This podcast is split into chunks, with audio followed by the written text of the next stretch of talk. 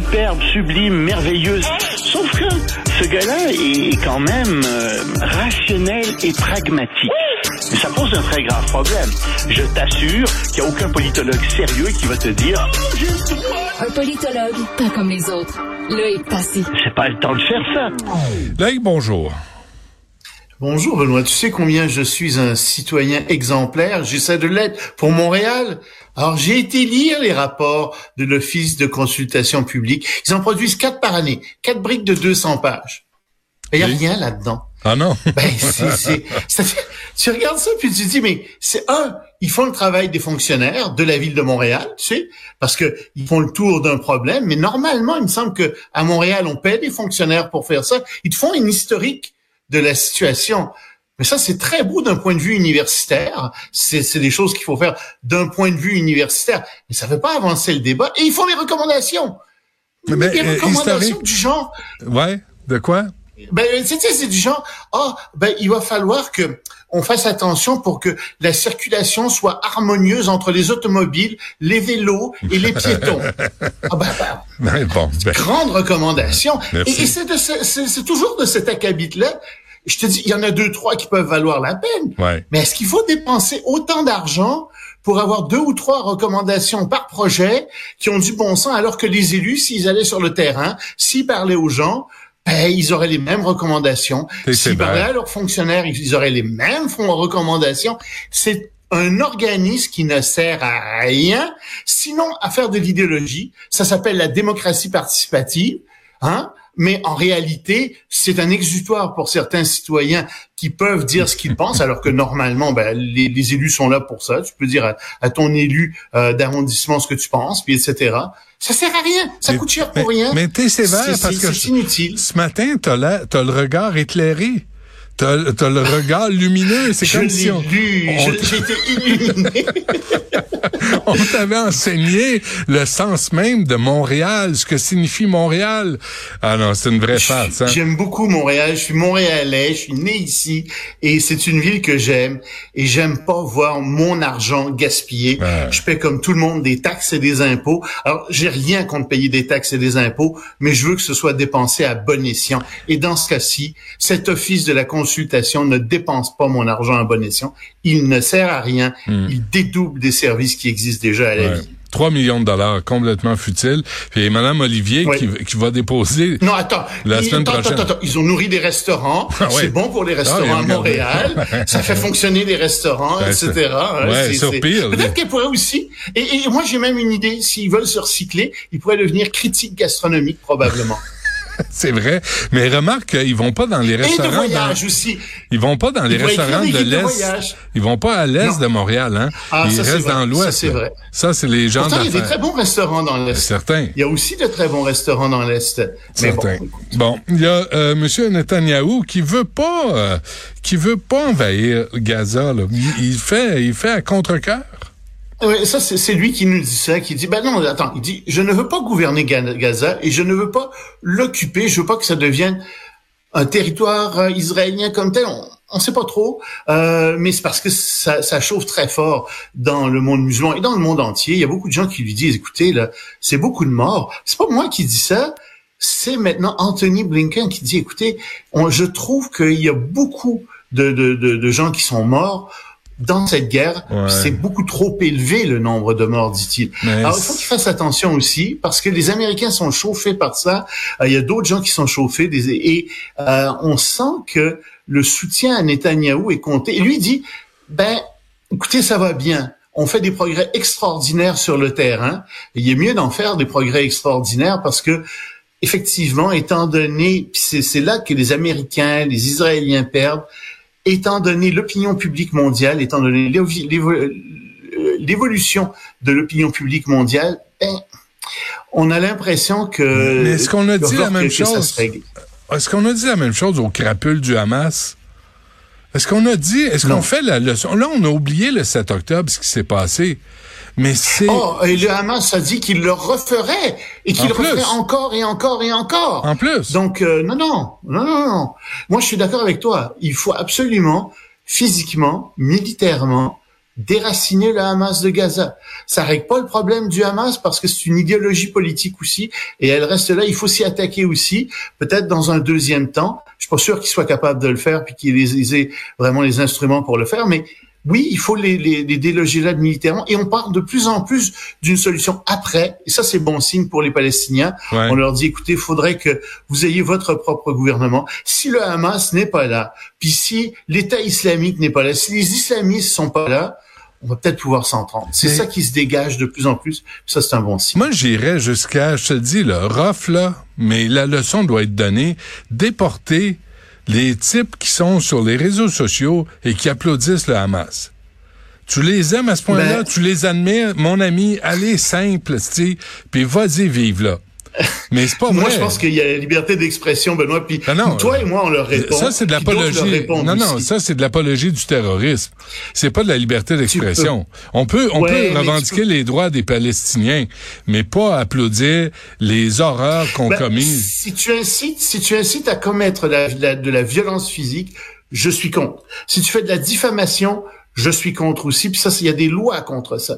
Mais si t'exprimes, à un moment donné, où est-ce que, qui va juger de qui dit quoi? Pour ces gens-là, en ce moment, ils ont raison. Les gens qui soutiennent le Hamas, là, si tu leur parles, as-tu lu ce que j'ai écrit hier dans Perspective? J'ai sorti ce que des gens disaient dans Al Jazeera. Un journaliste qui est basé en Ontario, à Toronto, je pense. Un Canadien. Il écrit des trucs absolument incroyables sur les dirigeants. C'est un discours gonflé, enflé. Attends. Pourquoi il n'est pas arrêté? Il faut parler aux gens à qui il parle. Il faut dire, non, ça n'a pas de sens. Vous pouvez pas dire ça. Non, mais là, honnêtement, on se fait casser les couilles, là, par la commissaire au racisme systémique, Mme Monaille, à Montréal. Non, oui, mais il faut lui répondre. On se fait casser les couilles par la représentante spéciale pour combattre l'islamophobie. Puis ces gens-là font la promotion du terrorisme, de la haine, de l'horreur, du viol, de la décapitation. Et il faut leur dire. Ben, moi, je suis contre ça. Toi et moi, on le fait, puis d'autres le disent. Mais c'est parce que on a des politiciens qui ont peur de se tenir debout, qui ont peur de dire bien souvent ce qu'ils pensent là-dessus.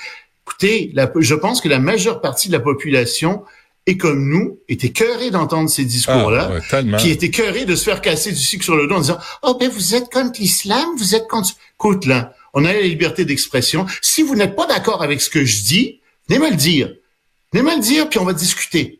Mais essayez pas de m'empêcher de parler en disant que je suis contre l'islam. Moi, j'essaie pas de vous empêcher de parler en vous disant que vous soutenez le Hamas, etc. OK, vous le soutenez, on va en discuter. Vous soutenez des criminels, on va en discuter. Vous soutenez des terroristes, on va en discuter. Ah, je veux même pas je suis d'accord pour ça. Moi, je veux même pas en discuter. Malheureusement... mais tu peux pas. Tu peux soutenir la cause palestinienne. Tu peux soutenir le peuple palestinien. Oui. Tu ne peux pas soutenir les actions du Hamas. C'est des crapules, c'est des tortionnaires, c'est des violeurs, c'est des assassins. Fait que moi, il n'y a pas de discussion avec ça. Tu peux pas mettre en prison quelqu'un parce que il a une opinion politique. Excuse-moi, c'est pas ça. L'apologie du terrorisme, c'est pas avoir une opinion politique, d'encourager le meurtre. Tu tournes dans le discours haineux, puis là tu dis, oui, mais où est-ce que ça commence? Oui, mais Benoît, est-ce que quand je critique Xi Jinping, est-ce que c'est du discours haineux? Mais non, pour certains Chinois, oui. Mais t'incites pas. Il y a des gens qui vont dire. Mais Loïc, t'incites pas à assassiner quiconque en Chine. C'est une limite. Ça, c'est une limite. Elle est là, la limite. Quand t'incites à la violence physique, quand tu fais de la diffamation, ça, non, tout de suite. Par contre, avoir des débats virils, je suis d'accord avec ça. Et même des insultes, parfois. Ouais. Je suis tout à fait d'accord pour qu'on insulte parfois les gens dans le débat. Ça fait du bien, des fois. Ça fait sortir le méchant. Mais l'autre épais, là, qui traite l'israélienne, la pro-israélienne de pute, tu sais, c'est un épais, là. Il part avec ça, là. De la sexualité de la femme, on va l'attaquer. Bravo. C'est des épais. Écoute, je suis d'accord pour qu'on le traite d'épais, je suis d'accord pour toutes sortes de choses comme ça. Il le mérite à mon avis. Puis s'il dit des choses qui sont épaisses, il va se valoir ce qualificatif-là. Mais tu vois, ça c'est un débat viril. Puis on parle des vraies choses, on dit les choses, on n'a pas peur de parler. Tu sais, à l'école, on enseigne aux enfants, il faut avoir un discours de girafe, hein, puis pas avoir un discours de chacal. Là, t'écoutes ça et tu te dis, mais attends, arriver dans le monde réel, là, ça marche pas comme ça. Dans la vie réelle, les chacals, ils mangent des girafes. Ouais. Et les girafes, c'est des taches. En tout cas. Pendant ce temps... Elles sont hautaines un peu. Pendant ce temps, Donald Trump est pas de bonne humeur. Mais lui, il fait des déclarations abracadabrantes. Il vient de dire, laissez entendre, que s'il était élu, oui, il allait utiliser le FBI et le Département de la Justice pour lancer des poursuites contre ses adversaires politiques, pour détruire ses adversaires politiques. Oh! Mais c'est ça que fait monsieur Orbán en Hongrie, c'est ça que fait Vladimir Poutine, c'est ça que font les dictateurs à travers le monde. Ben, ça a l'air à marcher. Je veux dire, je vais être un dictateur. Ouais, je pourrais l'être effectivement. Là, je me dis mais non. Qu'est-ce que les gens comprennent? Et je t'ai souvent dit, pour moi, c'est de la graine de dictateur, Donald Trump. J'ai toujours pensé ça. Puis son amour pour les dictateurs, ben ça vient de là. Il aime ça, puis il aimerait orienter les États-Unis dans ce sens-là. Et ce que je te dis là, c'est pas de l'excès, c'est pas... Non. On a des preuves qui aimeraient aller par là. Il a commandité un coup d'État aux États-Unis. Ouais. Il était derrière une tentative de coup d'État. Donc, il n'y a rien qui m'étonne de la part de Trump. Mais j'avais pas entendu, quand tu disais ça à propos de Donald Trump, j'avais pas entendu de dictateur. J'avais juste entendu la première partie de ta phrase. on sait que il traite les femmes d'une certaine manière, en effet. Donc, c'est de la graine. Rapidement, les bonnes nouvelles avant qu'on... C'est ce qu'il prétend. Hein? Ouais, c'est ce qu'il prétend, avec ses petites mains. Là, ouais. Vas-y avec les bonnes nouvelles avant qu'on se quitte, Loïc, s'il te plaît. Ben, des bonnes nouvelles, c'est en termes environnemental. On a des très bonnes nouvelles. On a d'abord la Chine et les États-Unis qui se seraient entendus. On pense que c'est probable sur l'environnement. Ils sont arrivés à se mettre d'accord sur un certain nombre de choses. Probablement que ça à voir avec les centrales au charbon. Puis ça, ce serait une excellente nouvelle. Et en Europe, on s'est entendu aussi pour la biodiversité.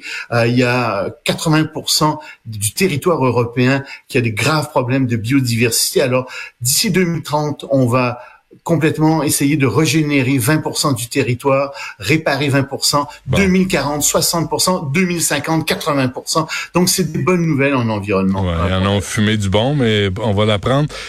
Bon, écoute, ils vont dans la bonne direction. Okay. C'est ça qu'on va dire. Ils vont essayer, c'est déjà ça. Les États-Unis et la Chine? Ben, les États-Unis et la Chine, comme je te disais, ils semblent s'être entendus en termes d'environnement avec, entre autres, les centrales d'eau charbon. On ne sait pas encore ce qui est sorti de là, mais ça semble bien aller dans ce sens-là. Bon. On verra. De toute façon, on va s'en reparler la semaine prochaine parce que il semble bien que Joe Biden va rencontrer Xi Jinping mercredi prochain. Est-ce qu'il le sait? Ouais. Merci. Merci, Loïc. Il a sûrement